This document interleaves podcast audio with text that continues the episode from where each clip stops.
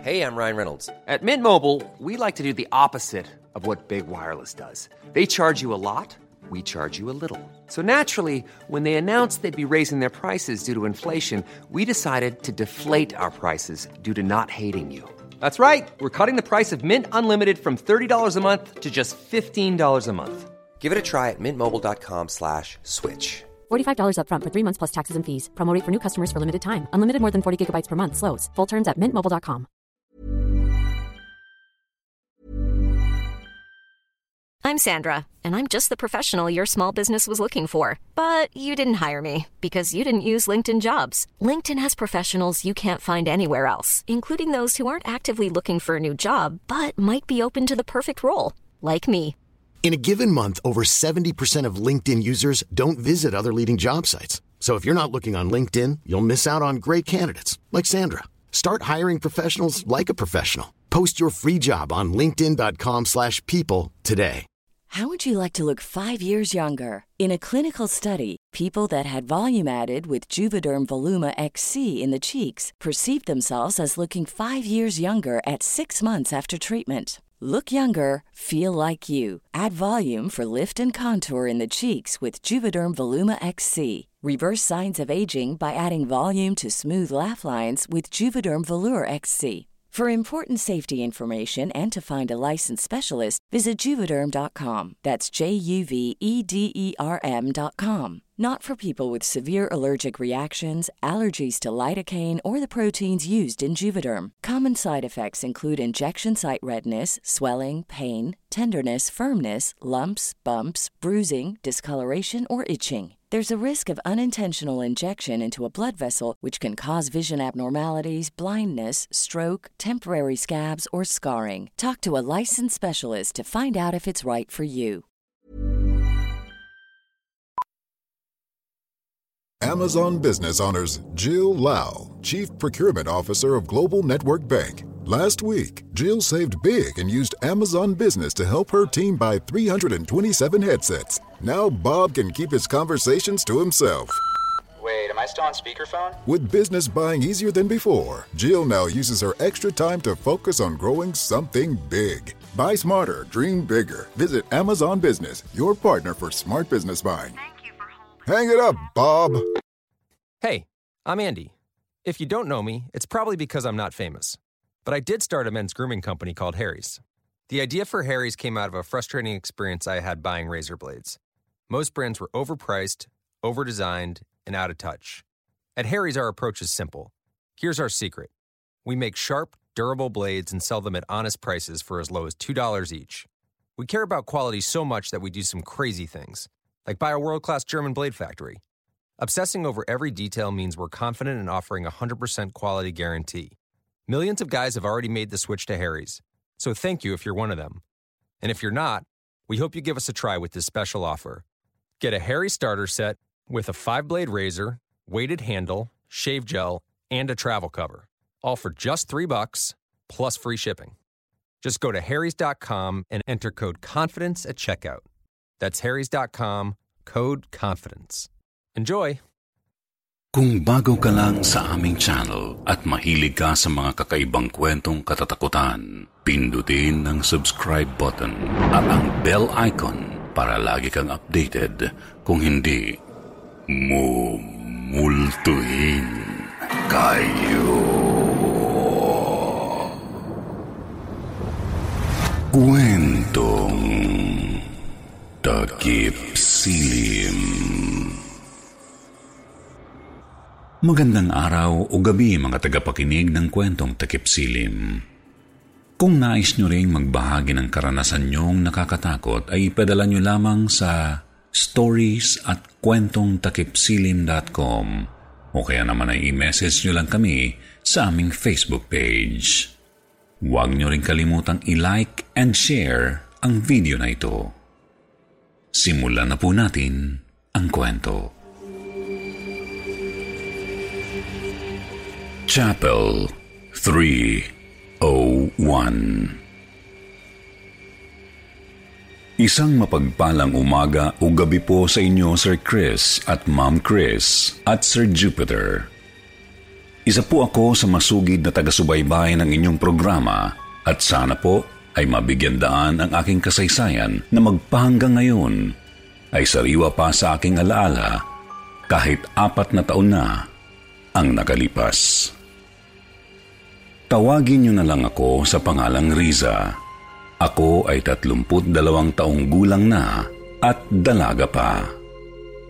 Pagkatapos ng aking graduation sa kolehiyo sa Pangasinan, ay lumuwas kaagad ako ng Maynila upang dito maghanap ng trabaho. Ayoko na kasing sa probinsya lang gugulin ang aking oras. Gusto kong makita ang Maynila at makapagtrabaho dito. Sa kabutihang palad naman ay natanggap ako sa isang opisina dito sa Quezon City. Kasalukuyan akong nangungupahan sa isang maliit na apartment dito rin sa Quezon City. Dalawa lang po kaming magkapatid. Ako ang bunso at ang ate Meli ko ay nakapagtapos na rin at isa siyang guro. May asawa na si ate Meli at doon naninirahan sa probinsya namin sa Pangasinan. Pitong taon nang namayapa ang aking ina dahil sa atake sa puso. Ang kasama na lang namin ay ang aking tatay na isang magsasaka. Tandang-tanda ko pa noon, Sir Jupiter. Buwan iyon ng Mayo, taong twenty seventeen. Bumisita dito sa akin sa Quezon City ang aking tatay dahil nami-miss na raw niya ako.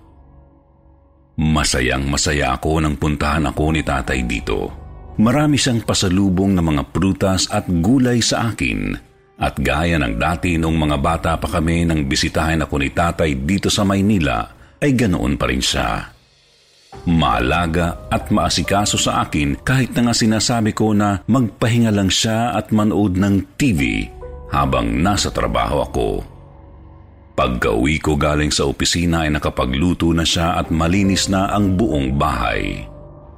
Ganyan po mag-asikaso ang aking tatay, gaya ni nanay noong nabubuhay pa ito.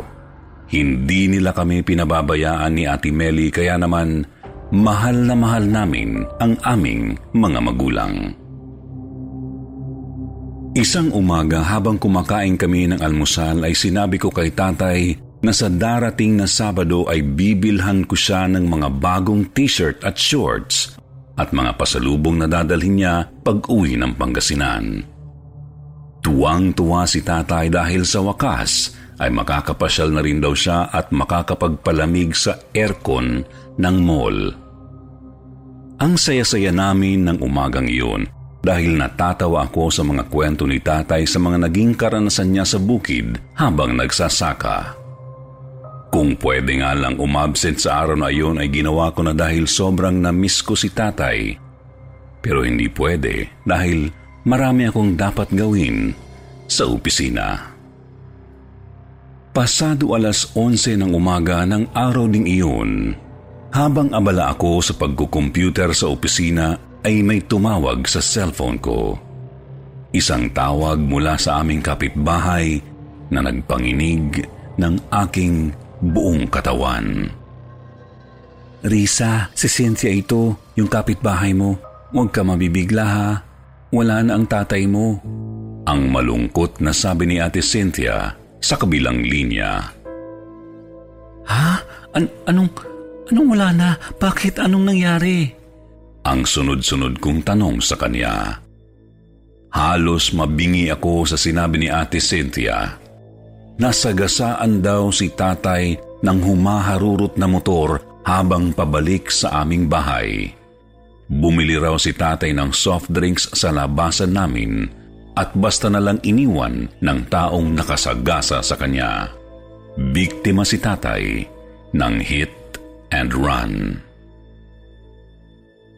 Hindi ko alam ang gagawin ko ng mga oras na iyon, ni paghakbang ay hindi ko magawa dahil parang naubos ang aking buong lakas. Iyak lang ako ng iyak at hinang-hina. Mabuti na lamang at mababait ang aking mga kasamahan sa opisina at hindi nila ako pinabayaan. Habang umiiyak ako ay may bigla akong naalala. Hindi ko alam, Sir Jupiter, kung ang pagkuha ko ng memorial plan noong Enero twenty seventeen ang naging dahilan ng agarang pagpanaw ng aking ama o ito ay nagkataon lamang. May mga naririnig na kasi akong kwento na malas daw kung kukuha ka ng memorial plan dahil parang gusto mo na ring may mamatay sa inyong pamilya. Sa totoo lang po ay wala talaga akong balak na kumuha ng memorial plan. Masyado lang makulit at magaling mag-sales talk ang kasamahan ko sa opisina na si Ludi.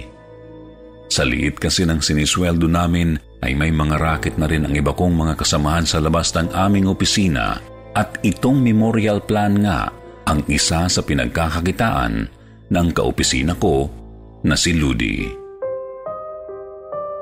Pagkatapos kong makabawi ng lakas ay tinawagan ko ang kapatid kong si Ate Melly. Halos hindi ko masabi sa kanya ang nangyari sa aming tatay at medyo nagkasigawan pa kami kasi parang ako ang sinisisi niya sa pagkamatay ni tatay. Nang maliwanagan siya sa mga nangyari ay pupuntahan daw nila ako dito sa Maynila ngunit hindi agad-agad.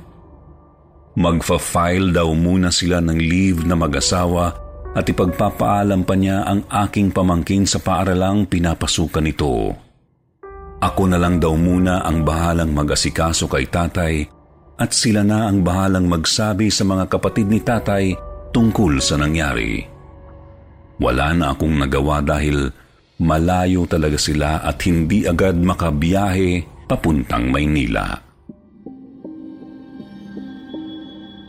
Wala ako sa aking sarili ng mga panahong inaasikaso ko na ang bangkay ni tatay. Halos hindi ko matingnan ang kanyang bangkay sa morgue. Mabuti na lamang at nariyan si Ludi at siya na mismo ang naging abala sa pasikot-sikot sa pagkuha ng mga kinakailangang papeles sa burol ni tatay dahil siya naman ang nakakaalam sa memorial plan na inalok niya sa akin. Dito rin sa Quezon City matatagpuan ang Memorial Chapel na pagbuburulan ni tatay. Mag-aalas siyete na ng gabi nang sinamahan kami ni Ludi ng isang staff ng punerarya. Mauna na raw kami sa itaas sa Chapel three oh one. Sumakay na kaming tatlo sa elevator.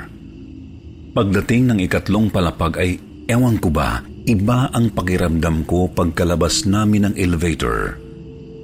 Hindi ako matatakutin, Sir Jupiter, pero sa hallway pa lang ay nagsitayuan na ang aking balahibo at parang bumigat ang aking batok. Tahimik na tahimik ang buong paligid. Pawang nakasara ang mga kwarto o ang tinatawag nilang chapel na aming dinaraanan dahil wala ni isa man lang na nakaburol doon. Nakakadagdag pa sa kilabot ang ilaw sa hallway na hindi gaanong maliwanag. Ang ikinaiinis ko pa ay nasa pinakadulo ang Chapel three oh one. Muling nangilid ang aking luha dahil nakasulat na sa labas ng pintuan ang pangalan ng tatay ko. Ang hirap-hirap tanggapin at napakasakit. Dahil kaninang umaga lamang ay napakasaya pa naming nag-aalmusal at nagtatawanan. At ngayon, narito ako sa harap ng isang silid kung saan siya ibuburol. Sobrang sakit dahil napakabilis ng mga pangyayari. Habang abala ang staff ng punerarya sa pag-aayos ng mga gamit doon sa loob, ay naupo na muna kami ni Ludi. Pinapakalma niya ako dahil iyak na naman ako ng iyak. Maya-maya ay dumating na ang kabaong ni tatay. Lalo akong napalahaw ng iyak nang makita ko na siya. Mabuti na lamang at naroon si Ludi na laging nakaalalay sa akin. Matapos maisaayos ng mga staff ang mga bulaklak at kabaong ay umalis na sila. Kaming dalawa na lamang ni Ludi ang naiwan sa loob. Naawa na ako kay Ludi dahil mukhang pagod na pagod na siya dahil siya lahat ang nag-asikaso dahil hinang-hina pa ako sa mga nangyari. Maya-maya ay nakiusap si Ludi na kung maaari raw ba na umidlip muna siya. Ayoko sana siyang umidlip dahil kung matutulog siya ay ako na lamang mag-isa ang gising at natatakot ako dahil iba talaga ang pakiramdam ko sa lugar na ito. Subalit wala na akong nagawa dahil nahihiya rin naman ako na pigilan ko siyang magpahinga. Napilitan akong magbantay mag-isa habang natutulog si Ludi. May paniniwala kasi kami na bawal daw tulugan ang isang patay habang nakaburol. Nagdasal na lamang ako habang nakaupo upang mabawasan ang lungkot ko kay tatay at ang takot na nararamdaman ko sa loob ng chapel. Ngunit hindi ko namalayan na nakatulog na rin pala ako. Hindi ko alam kung ilang minuto o ilang oras na akong nakatulog. Nagising na lamang ako na may humaplos sa aking buhok.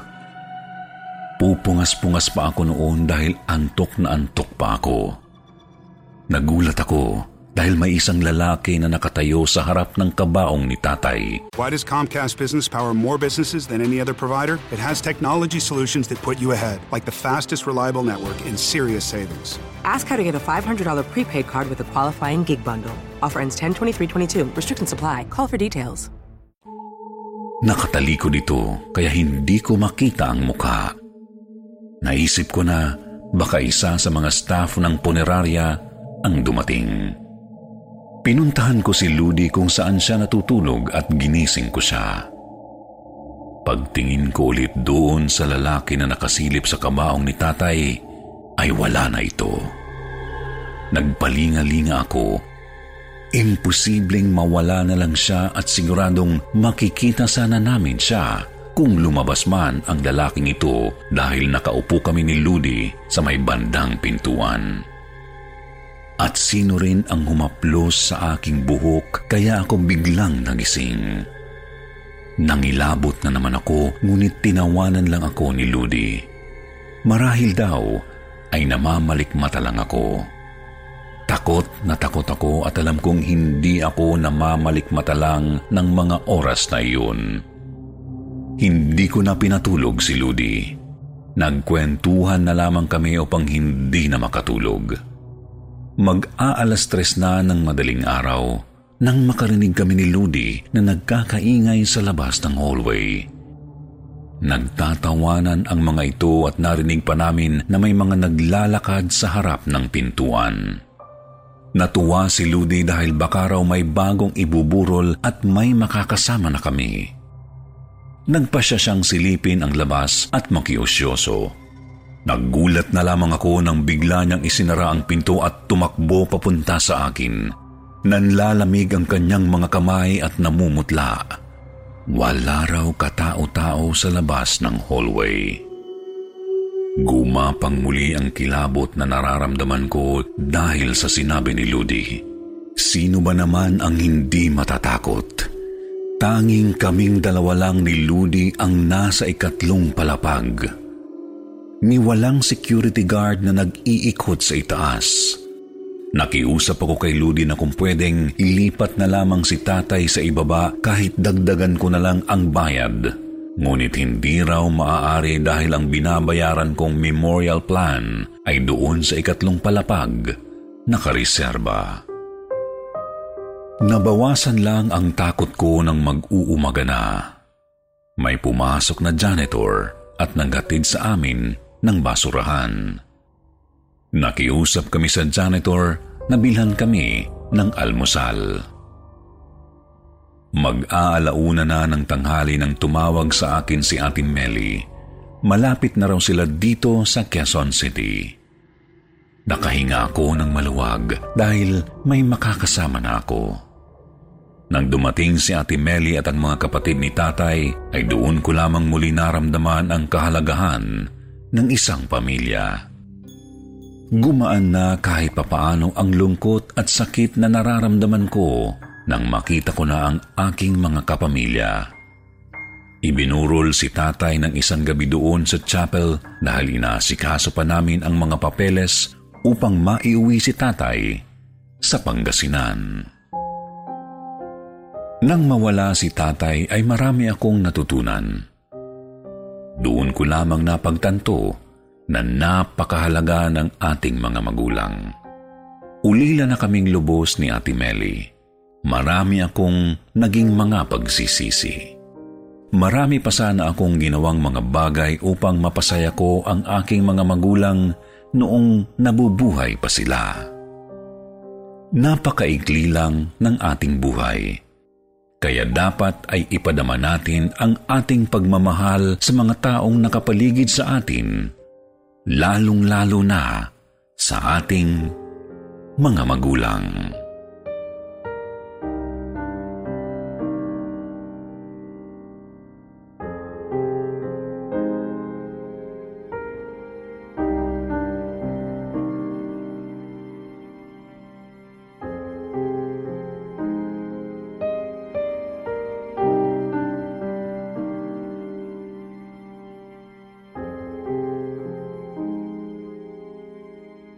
Why does Comcast Business power more businesses than any other provider? It has technology solutions that put you ahead, like the fastest, reliable network and serious savings. Whether your small business is starting or growing, you need Comcast Business. Comcast Business, powering possibilities. Ask about Comcast Business Internet and Security Edge, or find out how to get a five hundred dollars prepaid card with a qualifying gig bundle. Call or go online today to learn more. Offer ends ten twenty-three twenty-two. Restrictions apply. Call for details.